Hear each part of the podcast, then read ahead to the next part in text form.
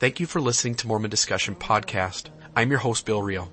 I want to make you aware of a cool new feature that I've added to the podcast website. It's a bookstore. In the bookstore, we sell the books of the authors that we interview, as well as many other valuable resources to help you in your faith journey.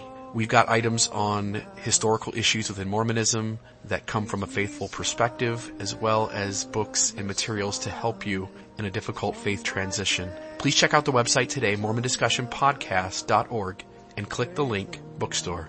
And now, onto what you've Brittany Hartley here. Welcome back to Mormon Discussion. How are you today? I'm good. Thanks, Bill. Awesome. Glad to have you on. Uh, you and I have never met face to face, Brittany, but I feel like like we, you and I are old friends.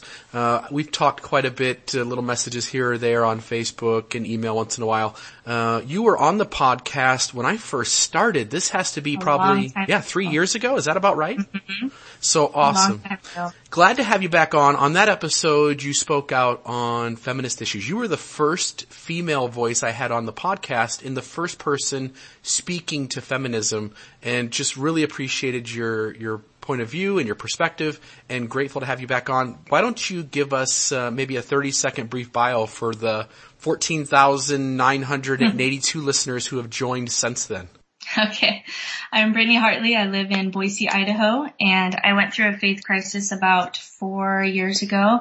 And um, I was just coming out of it um, on my own and was just really disappointed with the lack of resources and kind of fell upon Bill's podcast. And, you know, we've been friends for the past few years and um, just really fallen in love with this community. So here in Boise, I now um, do a lot of interfaith um, work and I do presentations on Mormonism and I um, and I'm an advocate for you know Mormon doctrine versus culture and the things that I believe and the things that I came to know after my faith crisis.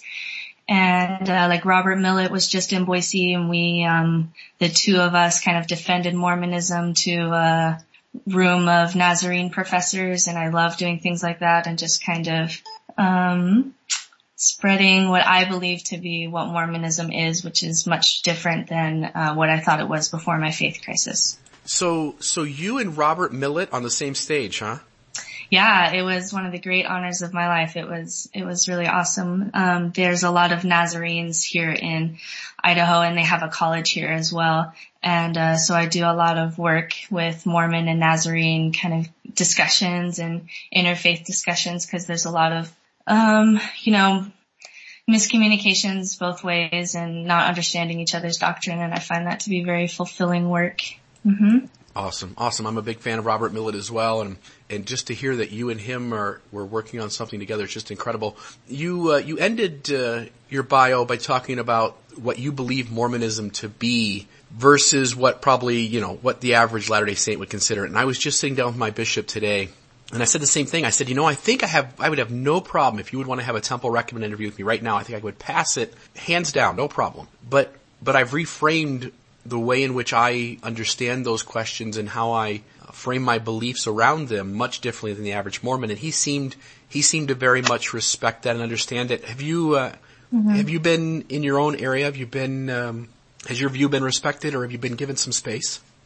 Um, you know, there's some people who will you know, disagree with me and think that I'm way off on the deep end. And, you know, you eventually just have, you come to a place within your own faith and within your own relationship with God that you're, I'm, I'm okay with that. Um, my family at the beginning of my faith crisis weren't, weren't as supportive as maybe I would have liked them to be, but, um, I think, you know, when you keep communicating, then they start to kind of understand where you're coming from. And so, um, it's in a better place now. But yeah, yeah, I would say, you know, the Mormonism that, and, or how I reframe things is, is much more personal, much, much more genuine and, and much different than before my faith crisis. And from what I understand of church doctrine, that is okay. And, um, so I just, you know, the people who really don't accept that, I just have to, you know, I just go back to the doctrine and the doctrine tells me, hey, that's okay. Awesome, awesome. So today we're going to have you address some of these same questions. I don't know if you're aware or not, but I just got done wrapping up a interview with Richard Bushman where I went through these same questions with him.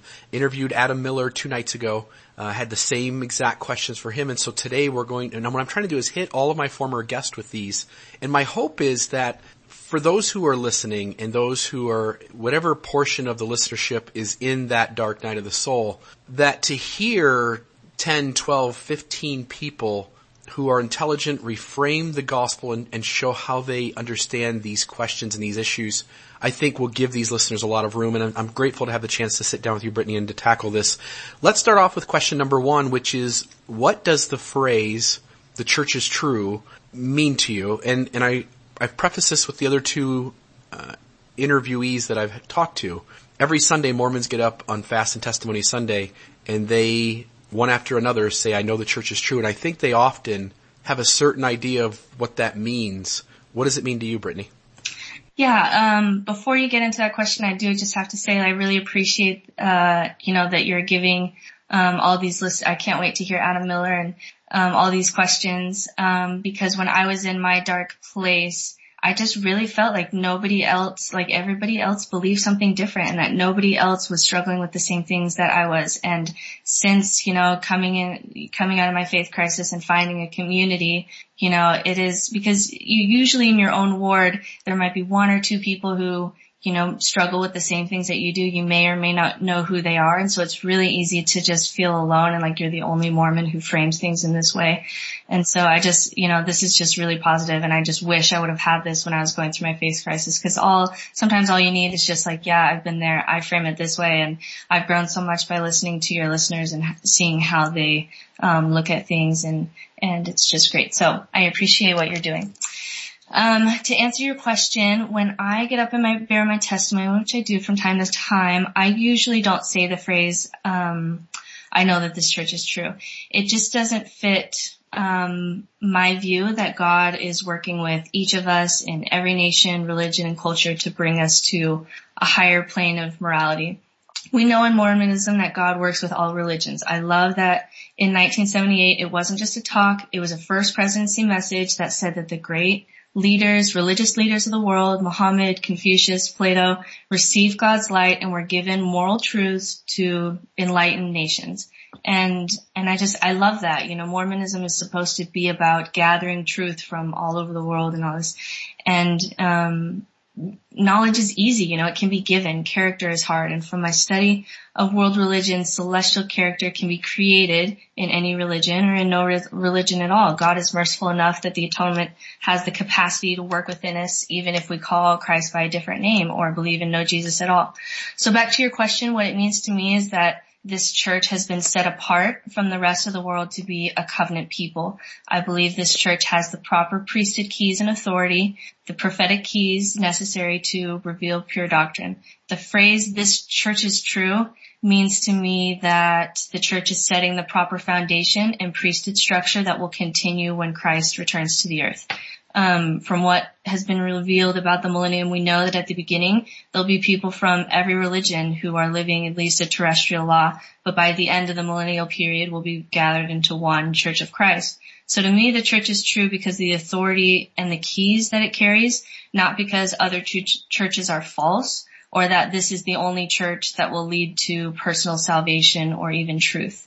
Um, like in my personal life, I'm a history teacher. I teach history, government, and philosophy, and it's just very important to me that, that um, you know, Mormonism, we're a very small religion when you talk about the whole history of the world. And so I love how Mormon doctrine accounts for all those other people and that God is working with everyone. And so to me, when I say the church is true, I'm talking about the priesthood keys and authority and setting the foundation for the millennium. Um, not so much that our church has a monopoly on truth and all other churches are not true. I, I just feel like that sometimes we get that message accidentally when we say the church is true. And so it's something that, that I just semantically, I just don't say when I bear my testimony. I love that. And you, you said in there that at the end of the millennium, like all these people will be assimilated into the Church of Christ.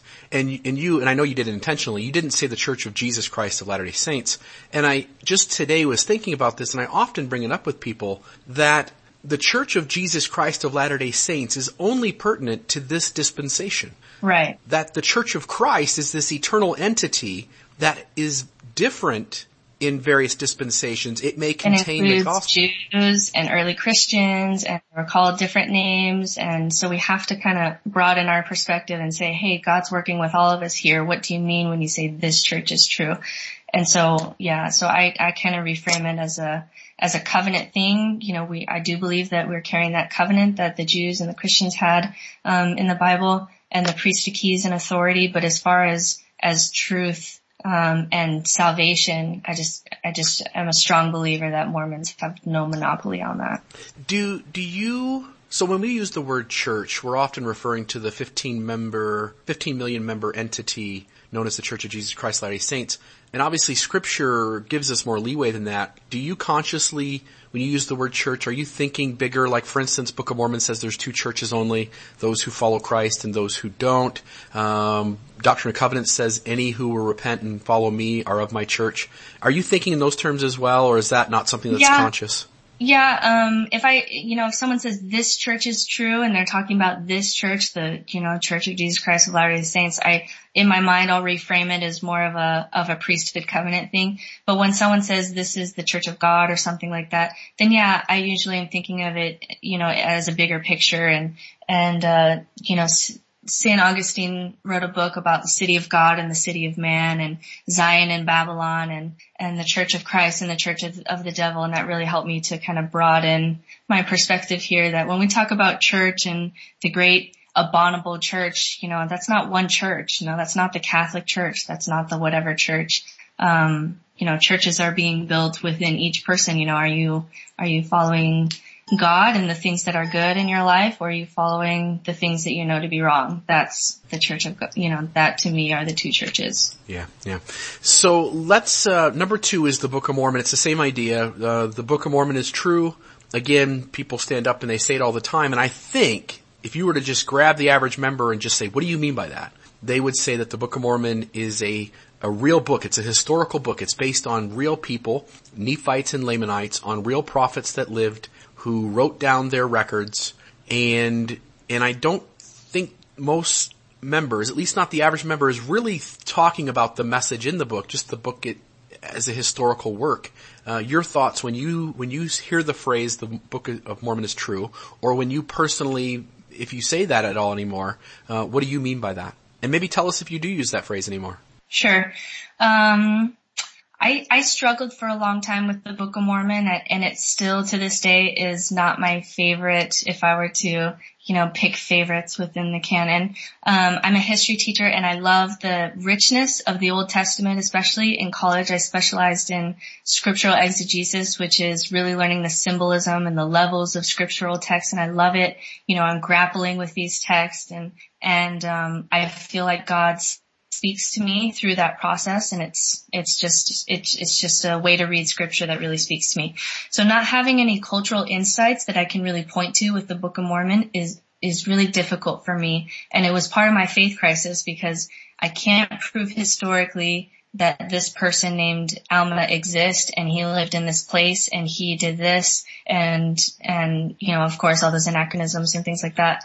And this is his culture and this is what the word means in Greek. You know, I can't do any of that with the Book of Mormon. It's, you know, because we just don't know. Um, but since my faith crisis, I've come to better understand the translation process of Joseph Smith, the simple truths of the Book of Mormon that draws closer to Christ, and and also that there is continuing LDS research on the historicity of the Book of Mormon. And I've come to a place where I'm comfortable with the idea that I don't think that there'll ever be enough evidence for the Book of Mormon to prove to the world historically that this is true. Here's the people. Here's the ruins. Here it is. But I've also looked at the evidence against the Book of Mormon and I don't think that there'll ever be enough solid evidence to disprove it. And I guess as a historian, like that, that puts me in not a fun place that I like to be in, but I just have to accept that God for whatever reason wants it that way because if he wanted archaeologists to discover the ruins and records and confirm that the Book of Mormon stories were true, then, then it would happen. So, um, still today it's my it's my least favorite. I really like to wrestle with text a little bit more, but I do believe that the Book of Mormon is true because I don't think that Joseph Smith wrote it in the sense that he um you know just sat down and I'm going to write a cool story. Um I do think that somehow the process of, you know, the words and the, in the hat or through, in his head or whatever, you know, had to be processed through his brain. So I do think that he has a little bit of his own stamp on it. Um, like, you know, all revelation does when it, when it gets to us. Um, but I do believe that it's true because it believes, because it brings me closer to Christ and it provides the simplicity of doctrine that helps us refine and provide context to the doctrine of the rest of our canon. Without it, certainly our doctrine would be incomplete because without the Book of Mormon, it would be difficult to interpret the Bible in the way that God intended. So the Book of Mormon is true because spiritually and intellectually, I believe that it is not the work of just Joseph Smith, that it was inspired by God to bring men unto Christ and to Him, and that it was significant enough to our doctrine that it, you know, it needed to be scriptural canon. Cool, cool. Richard Bushman said essentially the same thing. He said it's a puzzle. He said there's evidence on both sides. He said there's there a is. lot of there's a lot of 19th century um, ideas, phraseology, theology in the Book of Mormon, but he says there's also some ancient things in there, and and mm-hmm. he he also wrestles with it. It's really tough. Um, does historicity does it does it still weigh on you? I mean, is it something where you still get up and have thoughts through the day that say, I really need to find out if the Book of Mormon is true, or have you just kind of come to grips that this is something that's just never going to have a clear answer. You've just kind of set it off to the side. To me, I'm, I mean, it took me a couple years, but it's, it's, it's still on my shelf for me, but it's, it's not as uncomfortable as it used to be. And, um, I, I'm, especially with the translation process, I'm really okay with the idea that yes, there's some ancient things that I really think that Joseph Smith, like, there's no way he could have known. Um, you know, there's some evidences there that, you know, are really interesting to look at. And then there's some things that seem to kind of have his stamp on it. And the more that I look at human nature and scripture in general and, you know, my own writings when I feel inspired to write in my journal or whatever, um, I, I'm really okay with that because, you know, scripture in general, none of us human beings perfectly capture that pure inspiration. You know, there's times in the scriptures where, where something really pure and, um, you know, spiritual happened and they'll say, you know what, we can't record this. There are no words to describe this.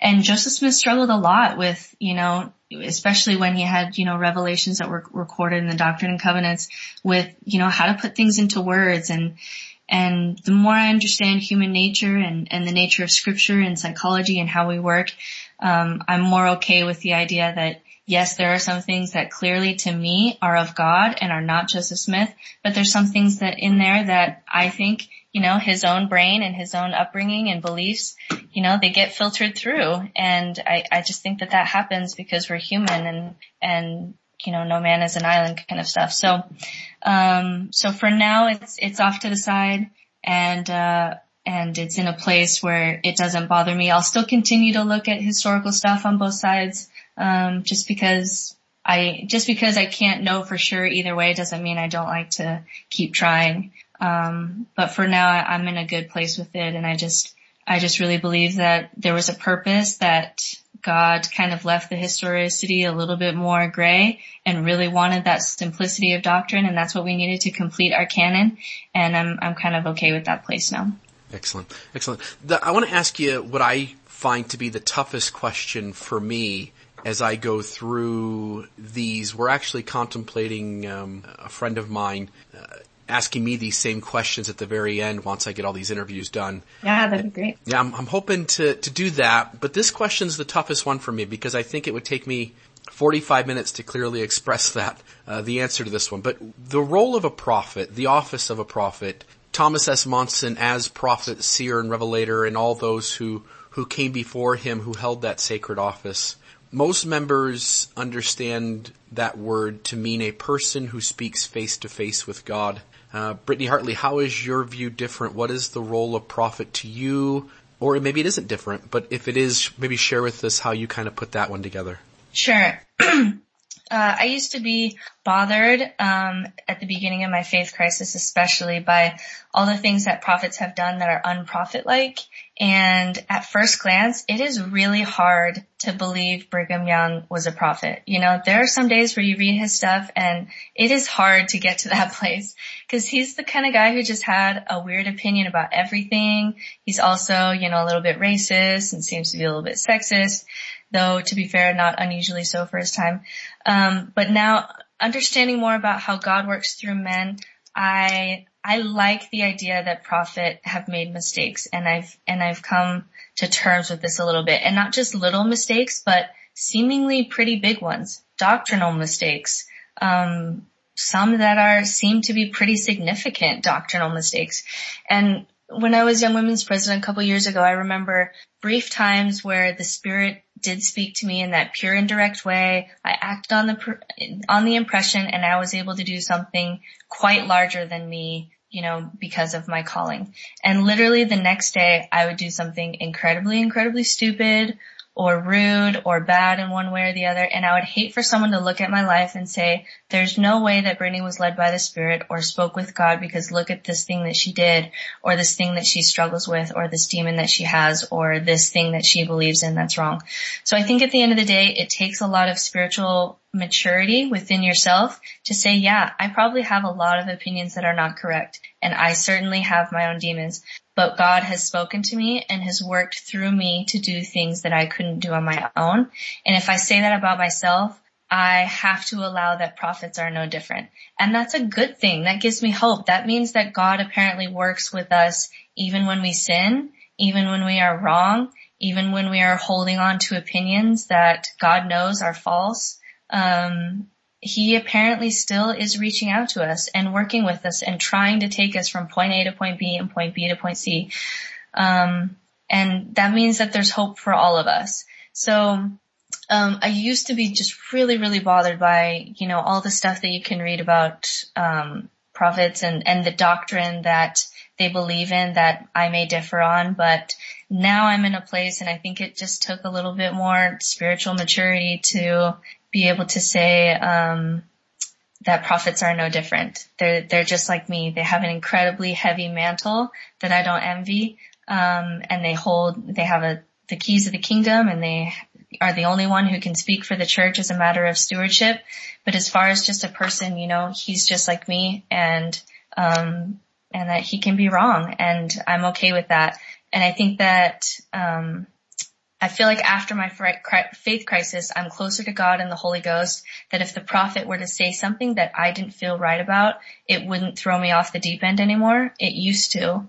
Um, this prophet speaks for the church and they are men of their own time. They make mistakes. They have doctrinal opinions that are wrong.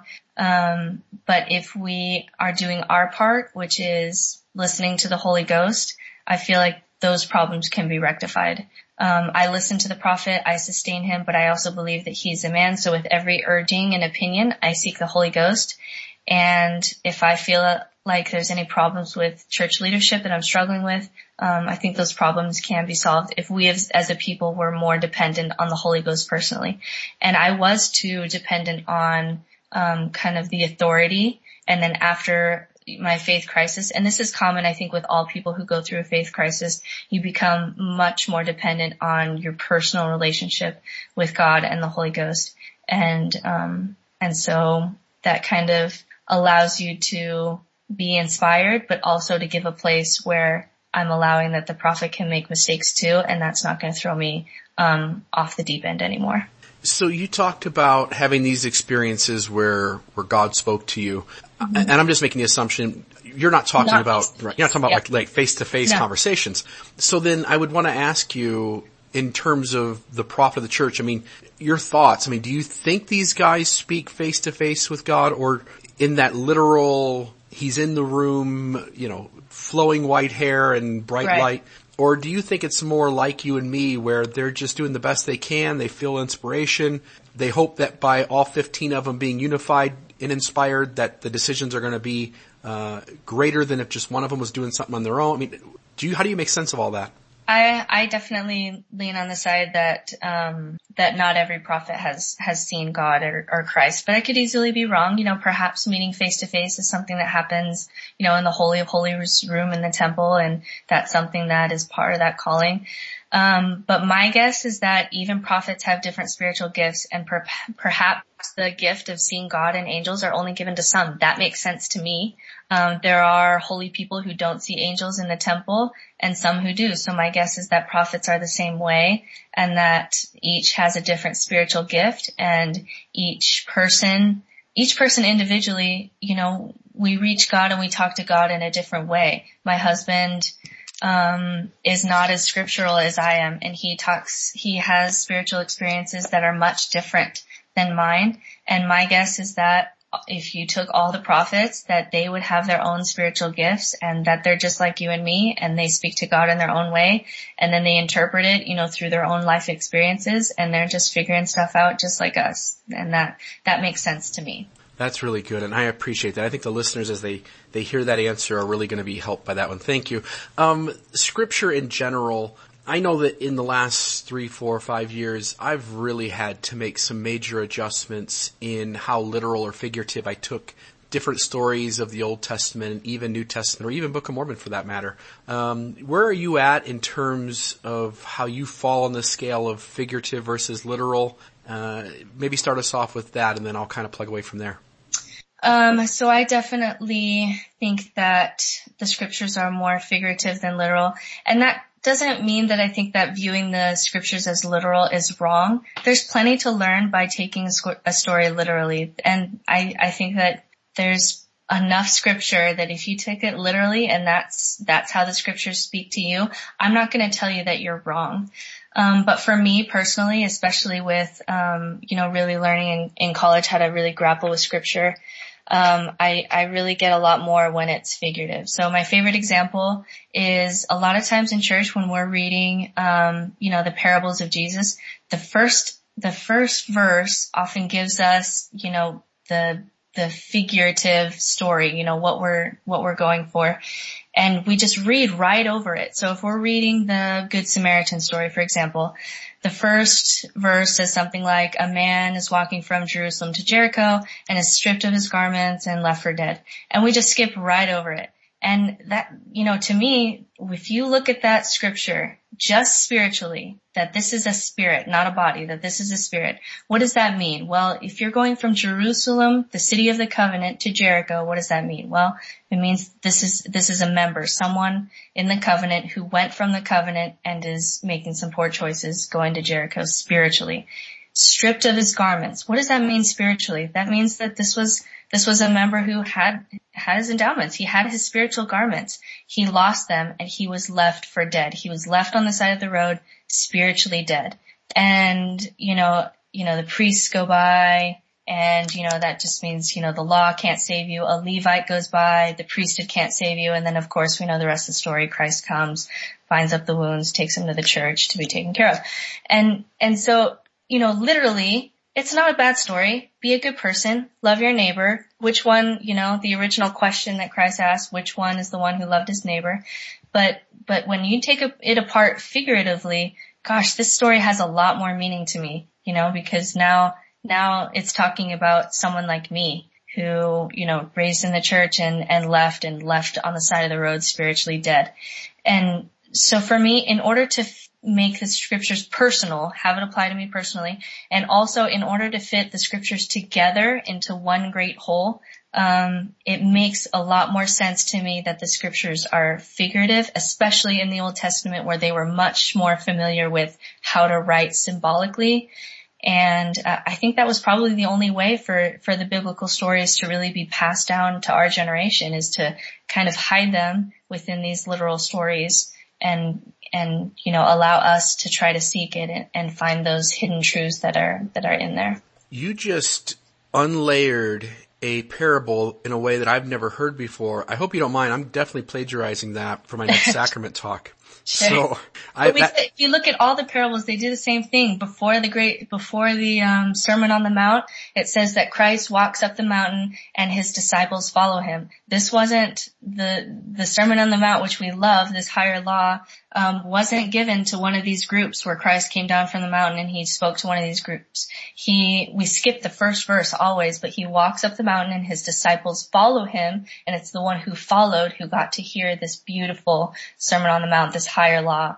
Um, but it's the ones who followed him up the mountain that were able to hear that. But we skip a lot of the time those first verses when we're when we're in church, and we kind of take the story a little bit more literally. But a lot of times how to frame it spiritually is in those first couple verses and then it will completely um, you know, scriptures are like an onion. You can just completely peel back layer after layer and, and find some really, really cool things. And, and, uh, not only do I find great value in that personally, but but these are also people in a culture much different than mine. And so when, when I'm trying to, as it says in the temple, I'm trying to gather all truth into one great whole. And for me personally, I haven't found a way to do that without taking the scriptures figuratively because if I'm taking it literally, you know, it's this rule in this culture and it's this rule in this culture and people are doing this and then there's the apparently, you know, there's a flood and it rains for 40 days and it covers the earth and I just can't make it all fit and make sense to me unless it's, unless it's fit, unless it has that figurative element.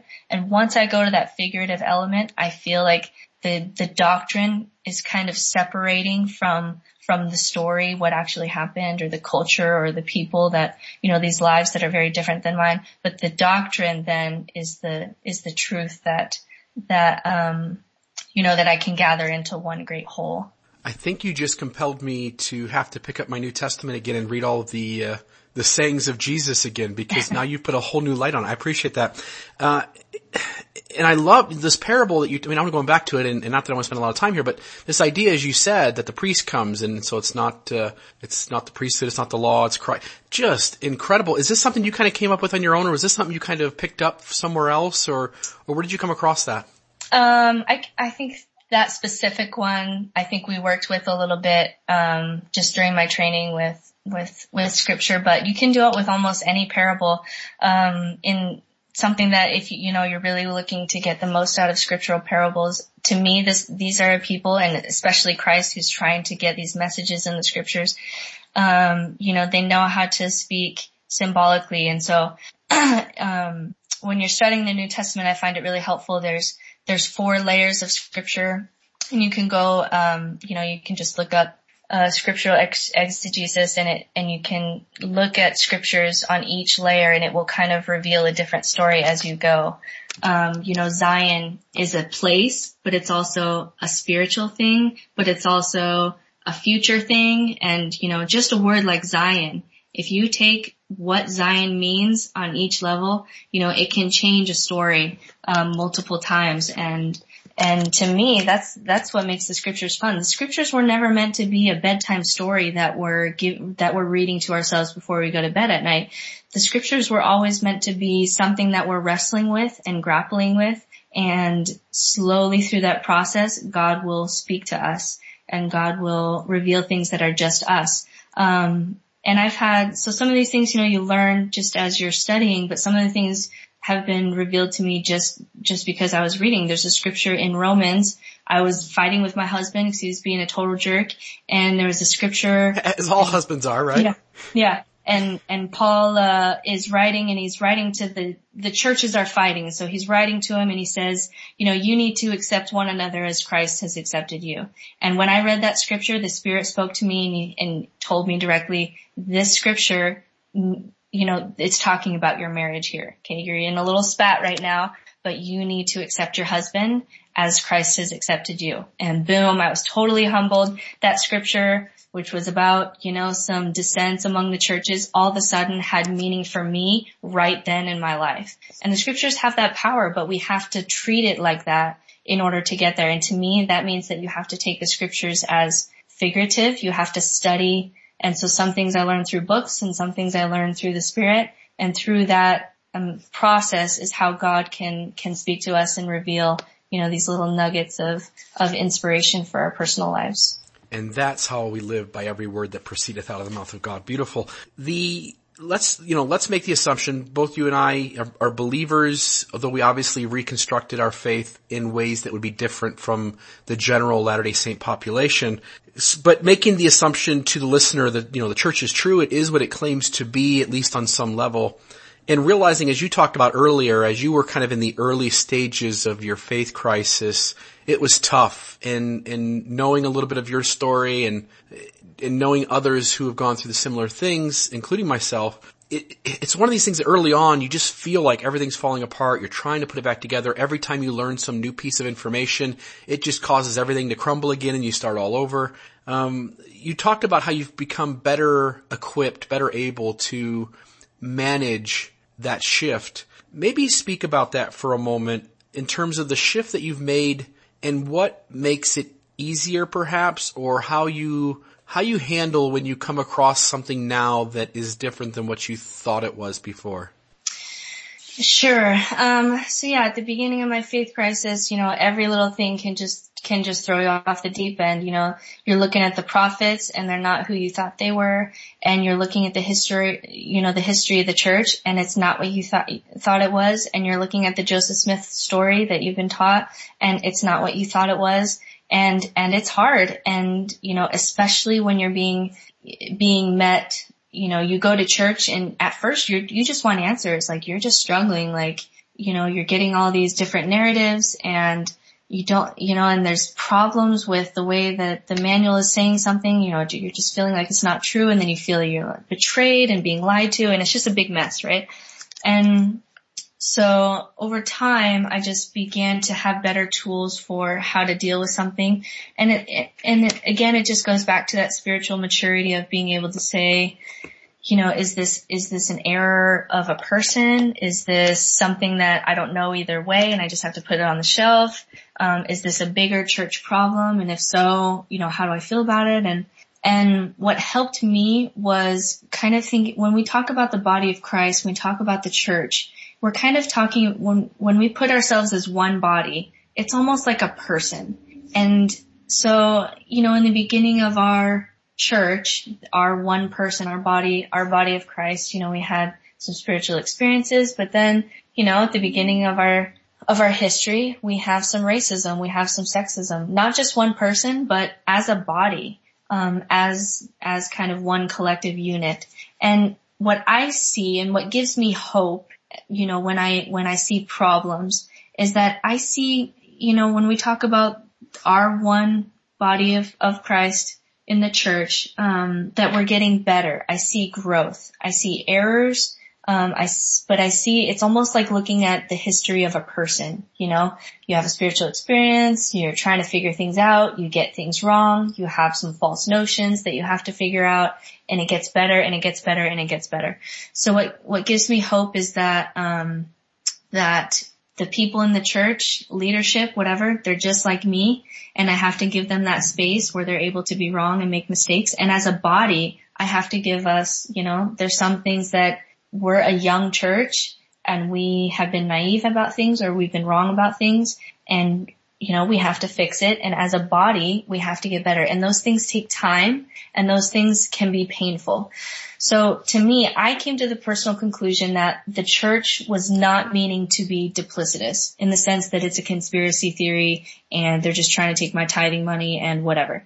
In, in history books, it doesn't talk about Thomas Jefferson fathering children with black slaves, or Martin Luther King being a womanizer, or the complexity and nuance of every story. Histories are difficult to write, and I just kind of accepted as human nature that if the purpose of church manuals was to bring people to Christ, the church narrative was created as simple as possible, glossing over anything that would cause any trouble. You know, they weren't historians at the beginning. I don't think that they were trying to be manipulative. Um, I think for the most part, they were just lay members trying to be, bring people to Christ.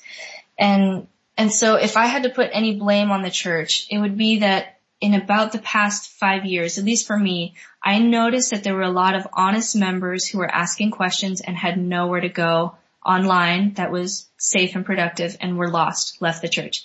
And to be honest, I can't, I don't fully blame them. That in between time between the critics on the internet controlling the information about the church and the release of the essays and podcasts like this and fair and all that was much too long. And in that time, we lost a lot of members that didn't need to be lost. We pushed them out ourselves.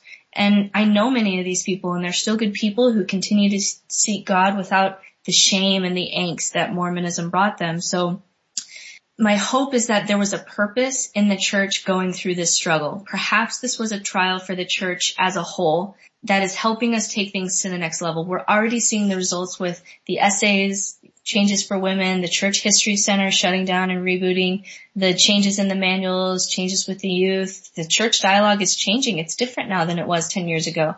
And perhaps these are the blessings that have come through really this trial period for the church when it comes to historicity that we needed to go through kind of as a body and, and go past to get, to be able to go to the next level.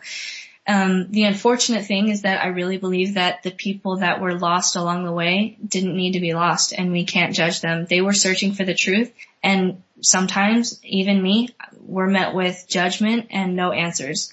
And I went through my his faith crisis about three or four years ago. And even then I was a member my whole life, trained in history, trained in philosophy at BYU Idaho. And I spent months searching, praying, digging, and I felt like I was the only one. And it didn't have to be that way, you know, so I think we're getting better. And I think that by the time my son grows up in the church that we won't, um, we'll have, you know, the saving message of the gospel that people are drawn to, but also a, a much more accurate storyline. And there'll be a lot more tools and there'll be, you know, safe place to discuss some of these historical issues. Um, but I, I just think that, that we needed to, as a body of Christ, this was a trial period for us that we had to all together kind of, that we're going through right now in order to get to the next level. Do you, do you still today, I mean, you, you obviously have gotten to a place where things, things are much smoother. There's not as much turbulence in, in where you're at in your journey, but do you still find that there's times where information or something someone says still rocks you and, and do you still have those moments? Yeah, it's really easy. Um, if I'm if I'm not kind of on top of myself, it, it's really easy to go to church and say, well, that's not true. Well, that's not true. Well, that's not true. Well, that's not true. And then literally it was three hours of like, I don't believe any of that. And, uh, what am I doing in this church? And that was an extremely negative experience. And, and for me, it was just a matter of being in a church you know, it's, it's not, I'm not going to church because it's a perfect place and it's going to give me all this pure doctrine. Church is the place that we go to practice. I'm practicing what it's like to be in a religious community. And there are blessing and there are blessings and there are experiences in that community that I don't get anywhere else. You know, it's really easy just to say, I'm done with this. This is a mess. This is negative. I'm just going to go do my own spiritual thing.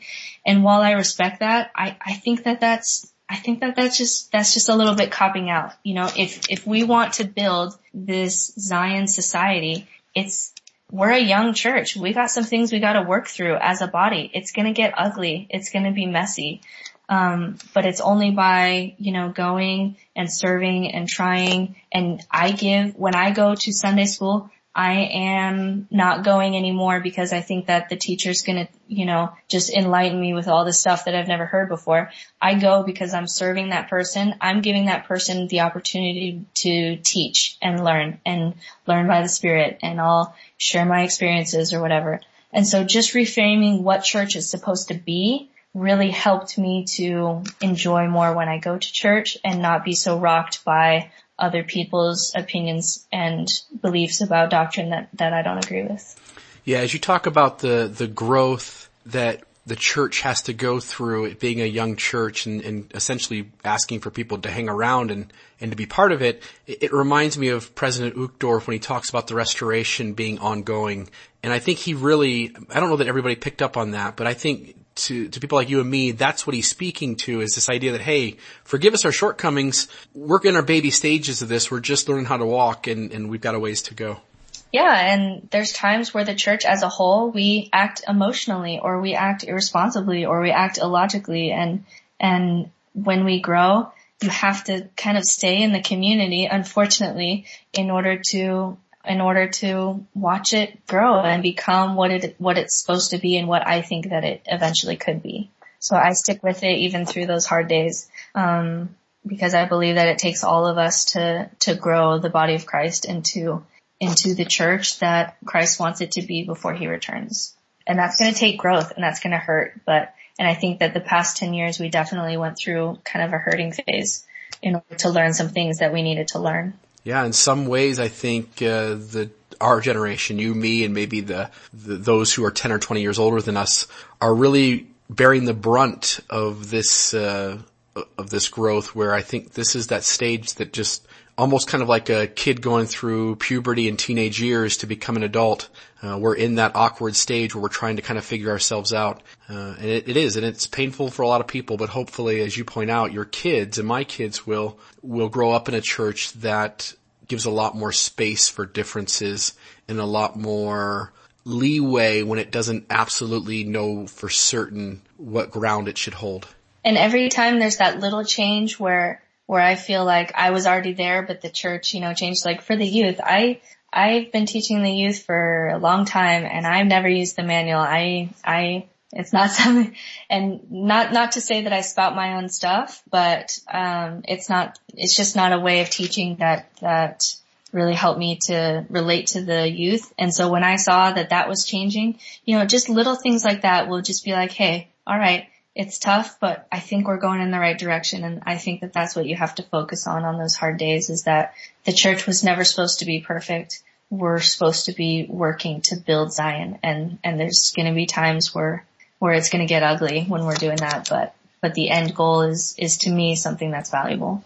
Amen. So as we're talking about these kinds of changes and being around for them, you and I, when we talked the first time, we talked about feminism. This is uh, this is a question that isn't on the the list that I've sent out to everybody, but I want to ask you. A lot of changes have happened in the last year or two. We've got um, sisters praying in general conference. We've got the female members of ward council being specifically noted as now welcoming their input for, let's say, talks and sacrament meeting as the bishopric plans it. We've got uh, church leaders, uh, primary, general primary president, Relief Society president, uh, Young Women's president, being invited into leadership meetings and invited into the councils that used to be all male. And, and there's other ones too. Amidst all these changes, uh, Brittany, your thoughts on feminism, where it is within Mormonism right now and, and what you make of all the change that's going on? Yeah, every every time that there's a new change, um, to me, I just I give a little hallelujah, and I I love it. Um, if I was if if I wasn't seeing those tiny little and they're tiny, some of them are just really small little things that really should have been there a long time ago.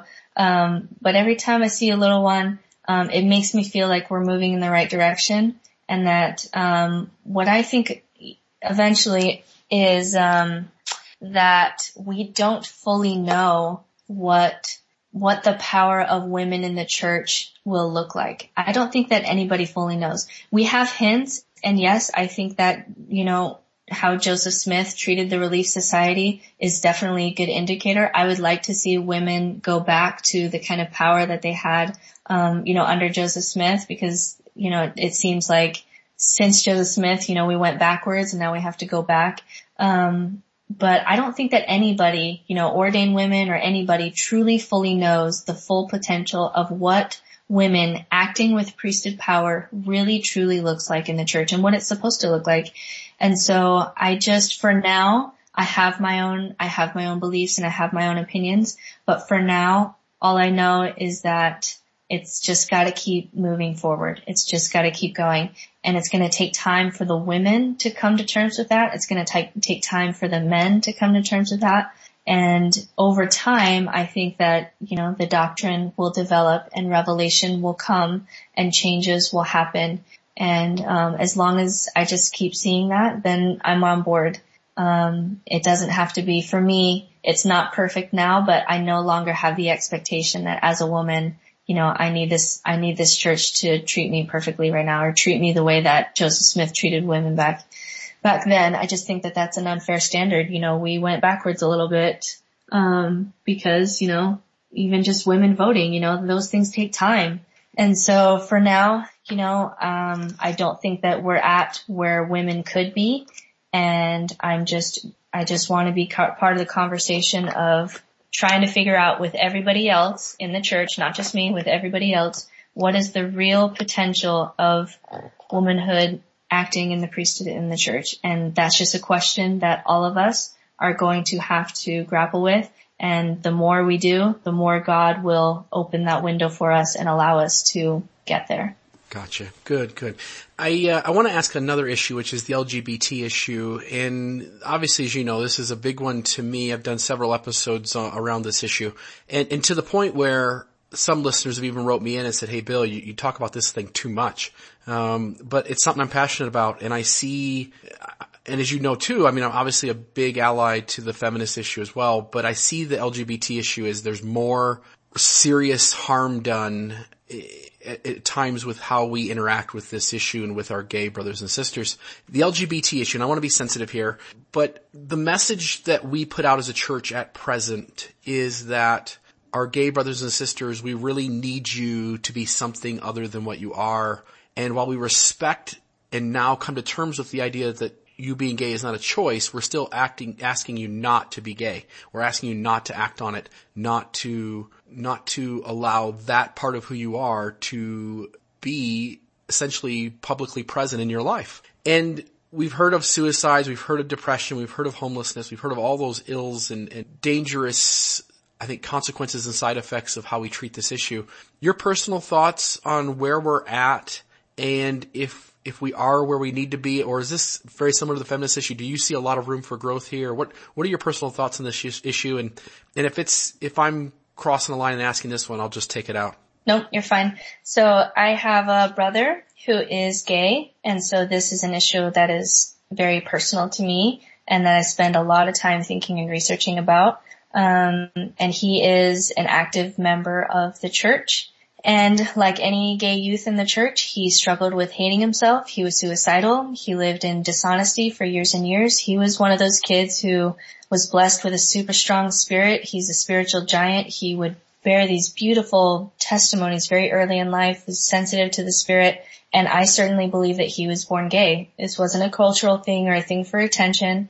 Um, he would love not to have homosexual tendencies. He went on a mission. He always had a strong testimony and then on his mission, kind of the self-deception crumbled and he came out to us on his Christmas phone call home, which was an interesting Christmas for us.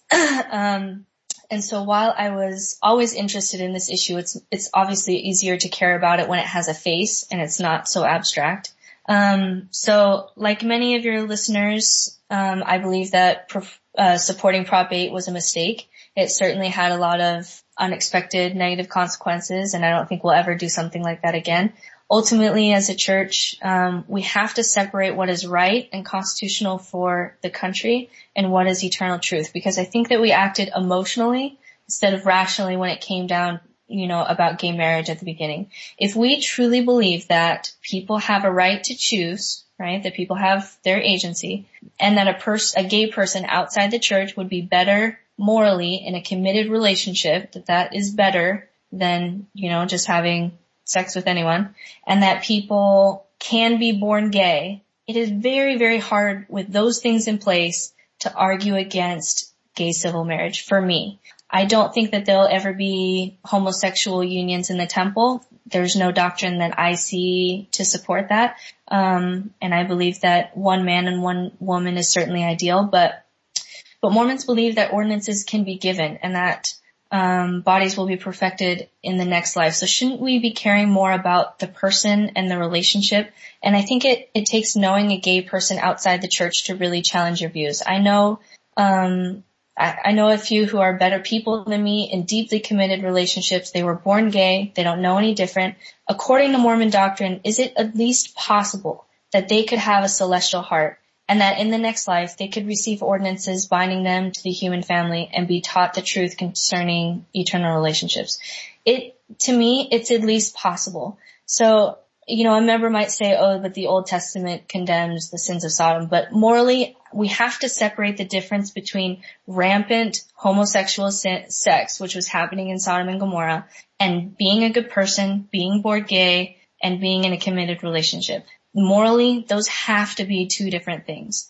And so, uh, my prediction is that gay civil marriage will move forward. it already is, and that the church eventually through its silence and lack of fighting will eventually support it and that we'll be better in the future about separating what we feel to be religious beliefs about the nature of eternal relationships and what we feel to be right for people not of our faith. We live in America and you can't believe that God prepared this land for religious freedom while also believing that we must, through our political influence, you know, force others to believe that marriage is between one man and one woman. There's a lady who, you know, I saw someone say, wow, this is a courageous lady. She wouldn't give marriage licenses to gay couples and she went to jail or whatever. And there's all kinds of conservatives who applaud this courage. But if it was a Muslim saying, I'm not giving you a driver's license because you're a woman, we would say, hey buddy, this is America. So to me, you know, not too long ago, we petitioned the government to allow us to practice an unform, unusual form of marriage based on our beliefs. We believe, we practiced polygamy even when it was illegal based on our own consciences. So religiously, emotionally, rationally, I can't go to a place where I can say that gay civil marriage is wrong. And by saying it was wrong, I think, I think that really was the thing that turned people off of the church and caused people to leave the church. Um, because to me, it just doesn't make sense. So I went to my stake president I told him that this is what I feel about gay marriage. This was maybe six months ago. I'm very vocal about civil gay marriage being the right thing to do. I half expected to lose my recommend over it because I was supporting, you know, some people take that temple question of supporting groups who are against the church. Some people put, you know, gay rights in that group. Um, but I had to be honest and I kept my recommend, but, um, you know, he kind of understood where I was at, but, but, uh, to me, if we can get to a place where we can separate what's right for other people and gay civil marriage and people who are born gay and don't know any different and loving those people. And if we allow room for that while also holding on to our beliefs, I think that once we figure that out as a church, we'll be in a lot healthier of a place where we're able to love gay people in the church, gay people out of the church, gay people in relationships in the church, out of, you know, in relationships out of the church, um, but to say that everybody, you know, you can't be married, you can't be have you know marriage unless it's one man and one woman to me that goes against our own history and that just that just doesn't make sense to me and I think it didn't make sense to a lot of people and it really just turned people off. So um so for now you know I just I just hope that we figure out that difference and really think rationally about what we're doing when we say when we vote, you know, against Prop 8 and things like that. What are, you know, what are we really saying doctrinally to people who, who are not of our faith? And when I look at it, we're, you know, we have a lot of false logic in there and things that don't make sense and don't make sense to our doctrine and we really have to hash that out. Um, or else we're just going to keep losing people until we do because we, we, we haven't been very, um, kind to our gay brothers and sisters, my brother included.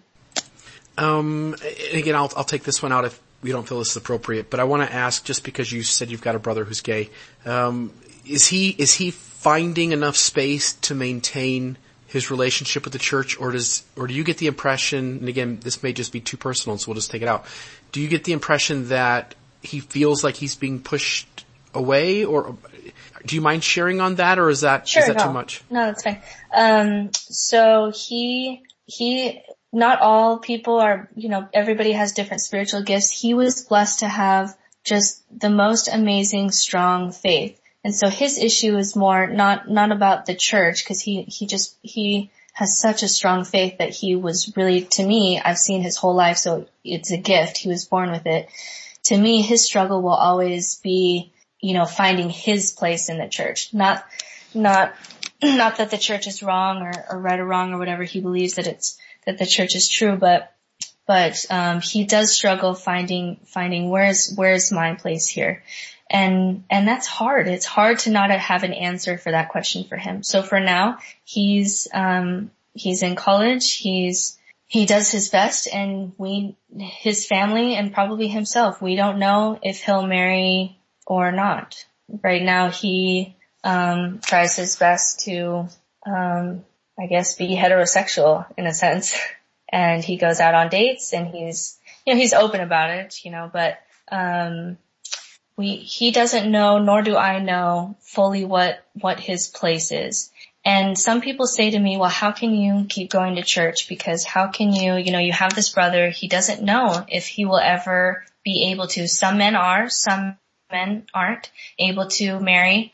And, you know, some men are able to um, love their wife in such a pure way that they're able to have a good relationship, have sex, and they just say, yeah, I have these sexual, you know, impulses the other way, but but you know, I have this higher love with my wife and I think that's great. I hope that for my brother, but not, I don't think all men are able to do that. So I don't know if he'll get married in the temple or not.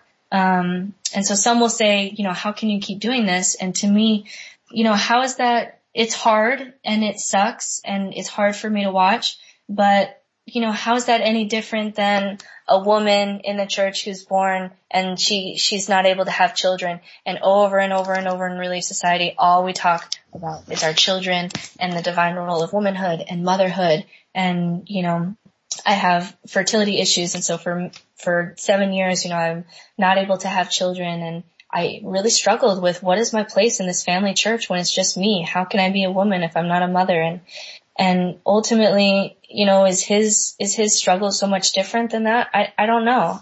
Um, I'd like to think that, you know, we have these pure spirits and then we're born into these bodies that, you know, we're all messed up. Our minds are messed up. Our bodies are messed up. And, and I think that it makes sense then that our sexual drives aren't always, or, you know, our sex impulses aren't always ideal either. And to me, that makes sense. And that's hard. That's hard to say. That's hard, you know, for my brother. But to me, he's fighting a battle that is holy and it's his fight. And, and I think that we all have to kind of let go of the ideal and say, you know, this is what I've been given and I'm going to do the best with what I've given. And I think that that, that there's a lot of purity and holiness in that, no matter what your struggle is. Perhaps none of us, in fact, it's, I think it's just a fact, none of us have the ideal normality to ourselves. We're all, we're all messed up. Elder Holland in a talk once, and I don't know where he got it from, but he spoke of a broken and fragmented language that we essentially as human beings are picking up on the language of God. And I think that's because we are broken and we are fragmented and and that's what causes us to not be perfect filters for taking in the divine. I really love that, Britt, and, and appreciate your perspective having a gay brother. One of the things I think you pointed out that I think is crucial is that members of the church really need to be around people who are different than them and who don't fit in the box before they, and I think most of humanity for that matter, really grasp what it's like to have to deal with those kinds of challenges. And so again, I appreciate your perspective. I want to wrap up. I want to ask you one last question, which is, you know, if there's something else that you think would, would add to this discussion and be helpful to listeners in terms of some nuanced view you hold that people might be surprised to hear, or if you've got any other kinds of advice for someone who's having a hard time, just a chance for you to give any last thoughts uh, as we kind of wrap up. Yeah, um, I just want to take a second and talk about transgender issues. Um, I've talked about this a little bit, um, especially when Bruce Jenner thing came out, and you know there was some Mormon discussion about it. And I'm looking at it, and I'm just I'm really feeling like we're reacting to this in a very emotional way, and that we're making the same mistakes that we did, you know, with homosexuality or blacks or whatever and that um, I really think that after you know 20 years from now, when gay marriage kind of gay civil marriage becomes kind of just a normal thing, that this will kind of be the next frontier. And like homosexuality 100 years ago, transgender now it's just not talked about. It doesn't have a face. We never talk about it. it doesn't you know like it doesn't happen. And I really feel like in the next 20 years that this is going to be something that we're really going to have to redefine our doctrine. So, um, like it took a long time, for example, for the church to be able to say that yes, physiologically people can be born, you know, with homosexual impulses, even though it's wrong to act on those impulses. It took us a long time to say that because we used to say that God would never do that because that goes against the natural order of things. But now we're coming to this place where, like we were talking about before, where it makes sense that our bodies are kind of messed up. You know, C.S. Lewis says we're the children of God and we're put into these messed up bodies and God says, okay, let's see what you make of this. And our physical bodies are all different and we're all physically imperfect in some way. Our minds are all different. You know, as a youth, you think that everyone is normal and as you get older, you realize that, you know, we all have a couple screws loose somewhere, some more than others. And, um, it just doesn't make any, it doesn't make sense, doesn't it make sense that in this world where there are no absolutes, that our sexuality would not be perfect either, that we have natural tendencies that we must overcome through love and less animalistic urges. And that to me makes sense. So we already know, like right now, um, a sex change is instant communica- excommunication in the church. And we already know that scientifically though, there have been cases where we know a person was born with certain genitalia and their DNA says they are of the opposite gender and their hormones got all messed up in utero and all that. So I just think it's one of those things where religion hasn't caught up with science yet. And if this happens, we need to doctrinally be able to account for it, even if it is on a case by case basis or with your bishop or whatever. And, you know, even if I'm wrong, let's say that God chose that the one perfect absolute in this world would that would be that everyone's sex organs matched up with their spirit and everyone knew what gender they were, which some people believe. Let, let's assume that that's true, which I don't think that's even true, but even if that was true, I just, I just don't see, you know, we, we look down on people, you know, like Bruce Jenner that they're so wrong. And, and to me, the bigger picture here is that what matters in the Mormon religion when we talk about judgment, whenever we talk about judgment in Sunday school is, did you live what you know, knew to be true? And so Bruce Jenner believes 100% that he is a woman. He hid it, he lied, he was ashamed of it, and in a last ditch, ditch effort in his life, you know, just using him as an example since, you know, we all kind of started to talk about it. He decided to live an honest and courageous life, decides to have a sex change, come out as a woman, even though he would know there'd be a lot of negative feedback and drama and it would probably be easier just to die as famous Bruce Jenner. And if we Mormons truly believe that we are judged based on what we know and what we did with that knowledge, can we truly, truly judge him? You know, perhaps he made a bad choice. Perhaps he's unstable, but it is also possible that based on what he knows, he's some kind of a moral courage hero who did more with what he knew than, you know, you and I do with what we know. And so not only do I think that science is going to have to force us, is going to force us to deal with this issue religiously, um, I also believe that, you know, we're just so easy, we're just so quick to judge you know, someone's homosexual, they're in a homosexual relationship, someone has a sex change, um, someone's doing this or that, and we instantly judge them and say, you know, they're going to hell if only they knew the truth, blah, blah, blah, blah, blah.